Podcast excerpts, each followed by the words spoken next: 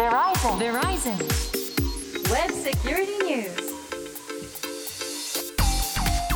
ウェブセキュリティニュース、通信技術企業世界最大手の一つベライゾンがグローバルな視点からインターネットセキュリティ、ウェブセキュリティの今を伝えるプログラムです。お話を伺うのはこの方、ベライゾンジャパンの森マークです。よろしくお願いします。はい、ベライゾンジャパンソリューションズエグゼクティブセキュリティの森マークさんです。よろしくお願いします。お願いします。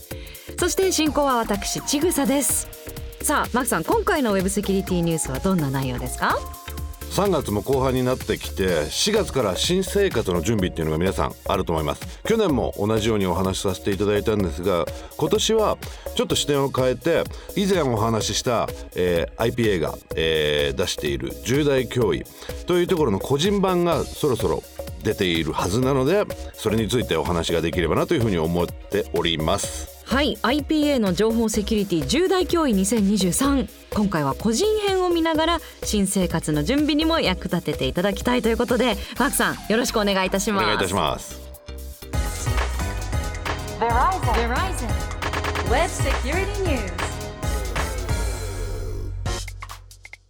さて、独立行政法人情報処理推進機構、通称 アイピーエー が発表した情報セキュリティ重大脅威にせんにじゅうさん。こちらにせんにじゅうにねんに発生した社会的に影響が大きかったと考えられる情報セキュリティにおける事案から アイピーエー が脅威候補を選出して、情報セキュリティ分野の研究者、企業の実務担当者など約にひゃくめいのメンバーからなる重大脅威選考会が脅威候補に対して審議、投票を行い決定したランキングですね、マークさん。そうですね、うん、であのカテゴリーとしては組織、会社ですとか、えー、政府の、えー、組織、そういったものをターゲットとした重大脅威、あとさらに個人にをターゲットとした重大脅威のランキングが、えー、毎年発表されています。うーん、もうあの専門的な研究者や実務担当者の方たちにひゃくめいのメンバーからなるっていうことなので、選考会がね、かなりもう信憑性の高いすごく専門的知識を持った方たちが選出したものということですよね。毎日セキュリティに携わっている人たちがウェブ会議という形で皆さん集まって、どういったものが、うんえー、脅威だったのかということを、えー、話し合ってで、えー、選考していったというものですね。はい、さあそれでは早速そのランキング見てまいりましょう。ナンバーテン、ワンクリック請求などの不当請求による金銭被害。これは新しい、えー、前年度は圏外だったものが入ってきました。ナンバーナイン、インターネット上のサービスへの不正ログイン。前年度じゅういでした。ナンバーエイト、インターネット上のサービスからの個人情報の窃取。これは変わりがありません。前年度と同じはちいです。ナンバーセブン、偽警告によるインターネット詐欺。これは、えー、前年度ろくいだったんでワンランク下がってきました。ナンバーシックス、不正アプリによるスマートフォン利用者への被害。なないとろくい入れ替わり、前年度はなないでした。ナンバーファイブ、スマホ決済の不正利用。ここらは前年度と、えー、同意というのが続いてきます。はい、ナンバーフォー、クレジットカード情報の不正利用。前年度もよんい。ナンバースリー、メールや エスエムエス などを使った脅迫・詐欺の手口による金銭要求。前年度もさんいでした。ナンバーツー、ネット上の誹謗中傷デマ。同じように前年度にいです。そしてナンバーワン、フィッシングによる個人情報などの詐取。最後になりますが前年度もいちいでした。はい、ということで、あの後半は本当に昨年と変わらない、もう不動のトップごという感じですね。情報セキュリティ重大脅威にせんにじゅうさん、個人編のランキングいかがでしたでしょうか？まずマークさん、全体的にこの結果どうご覧になりますか？ごいからいちいまでを見ていくと、やはり情報を盗んでくるものが多かったなというふうに思いますし、あのスマホの決済の不正利用も結局パスワードが盗まれた、えー、携帯が乗っ取られた、パソコンが乗っ取られたから来るものですし、クレジットカードの情報の不正利用も同じだというふうに考えます。で、えー、メールや エスエムエス などを使った脅迫詐欺、えー、またさらにはネット上の誹謗中傷デマ、この辺はやっぱり対人に対しての脅威だなというふうに思います。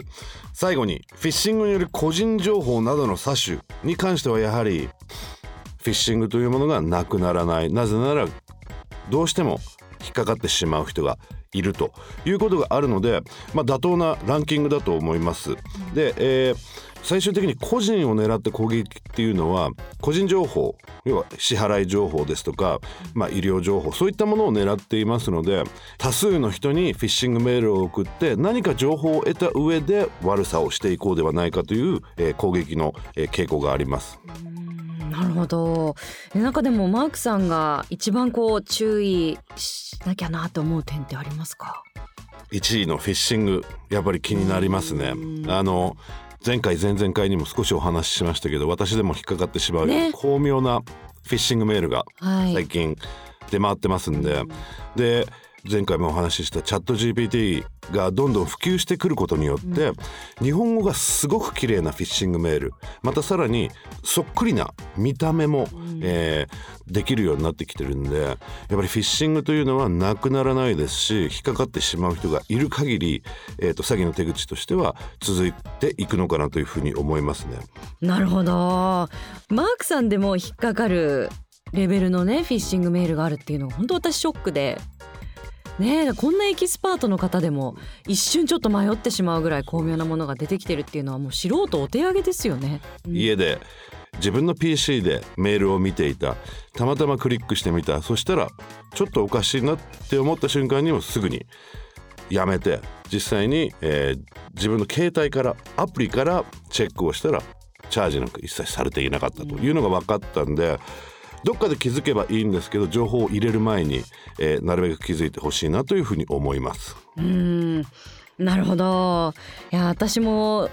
全部やっぱね、個人に関わることっていうことはもう自分に直接ね関係はしてくるかもしれない脅威っていうことなんで、どれも気になるんですけど、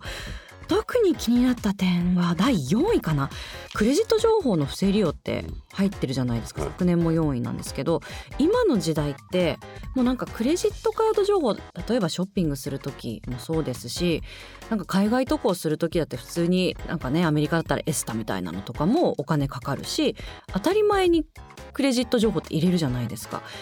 どのぐらいこれ大丈夫かなって思ってればいいんですか？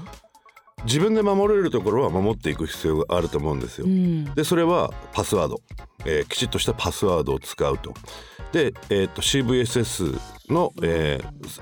さんけた、はい、よんけた の, あの数字がありますけど、それはなるべく外に漏らさない、うんうん、さらにサイトを見た時に、えー、このサイトは、えー、どこどこの、えー、暗号化技術で守られていますって必ず入っているんで、それもチェックする。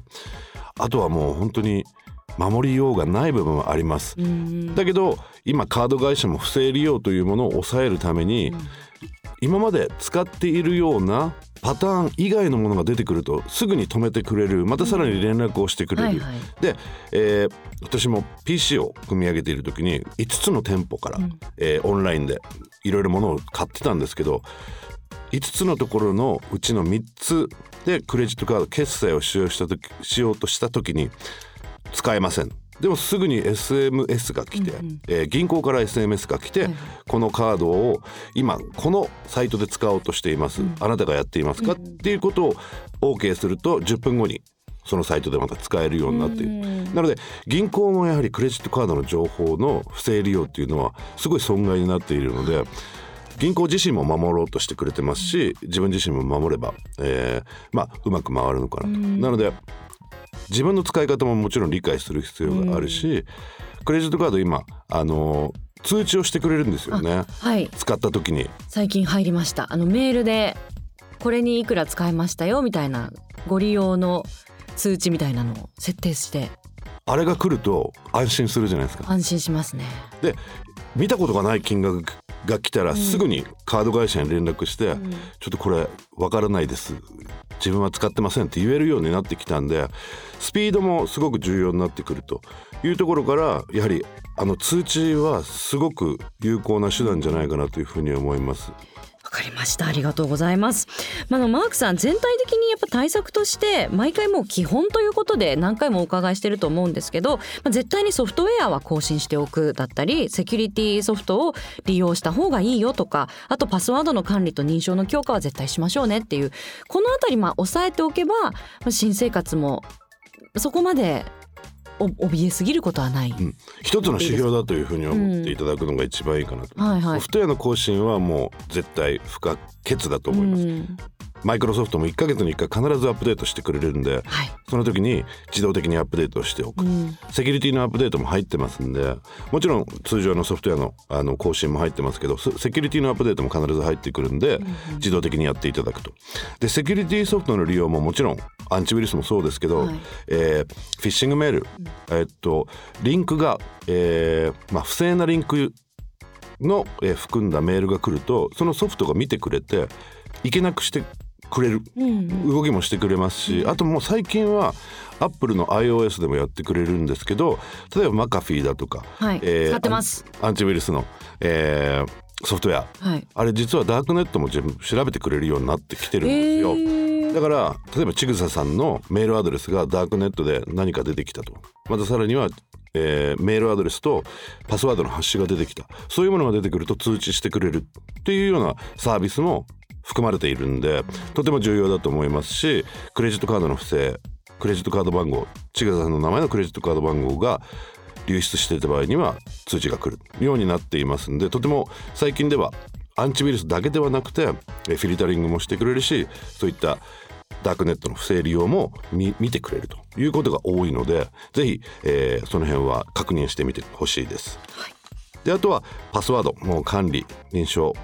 あとはもう多様素認証が今はもう重要になってくるのかなと。前回、えっと、デイブフロムショーに出た時にもあの量子コンピューターについて話をしたんですけど、量子コンピューターってすごくあのこれから、えー、にせんさんじゅうねんをめがけて、えー、とても、えー、演算能力が高い、要は今までのコンピューターと違って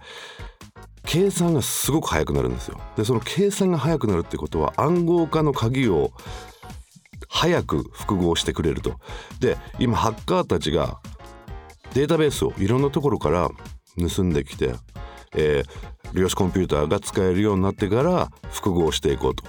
Hack now decode later みたいな感じの動きが出てきているんで、パスワードの管理、えー、暗証認証の強化っていうのは重要になってくる。で特に ツーファクター authentication、 あの二要素認証も、例えば Amazon だったら今設定できて、ログインした時にちぐささんがちぐささんだっていうことを確認するために ピーシー でログインした。で、えー、携帯に エスエムエス で本当にログインした。で、この、えー、ろく桁の数字を入力してください。それで初めて入れるみたいなのも出てきますんで。あとはね、あの、ブラウザーの、えー、パスワード、えー、保存しないでください。あ、うん、聞かれますよね。最近毎回保存しますかしませんかって。あれはやめてください。あ、やっぱダメ。えー、あのブラウザ乗っ取られることもあるんで、えーうん、便利なんですけどね。そう便利なんですけどね、うん、でもパスワードの管理ソフトを使えばも意外と便利に使えます。うん、うん、なのでパスワードの、えー、を覚えておかないようにしておくのが重要になってくるかなと思います。はい、わかりました。今回お届けした内容を参考にね、まあ、新年度を前にしたこの時期、改めて個人個人のインターネットセキュリティについて見直してみてもいいかもしれません。お願いします。でこのポッドキャスト、えー、放送するときには、えー、出ていると思われる アイピーエー から正式な解説が入った個人編の報告書が、えー、出版される予定でございますので、ぜひそちらも見ていただきたいなというふうに思います。 Verizon. Verizon. Web Security News。 今回の Web Security News いかがでしたか？ Web Security についてもっと詳しく知りたいという方は Verizon Japan のオフィシャルホームページご覧ください。ということで Web Security ニュースお届けしたのは Verizon Japan の森マークとちぐさでした。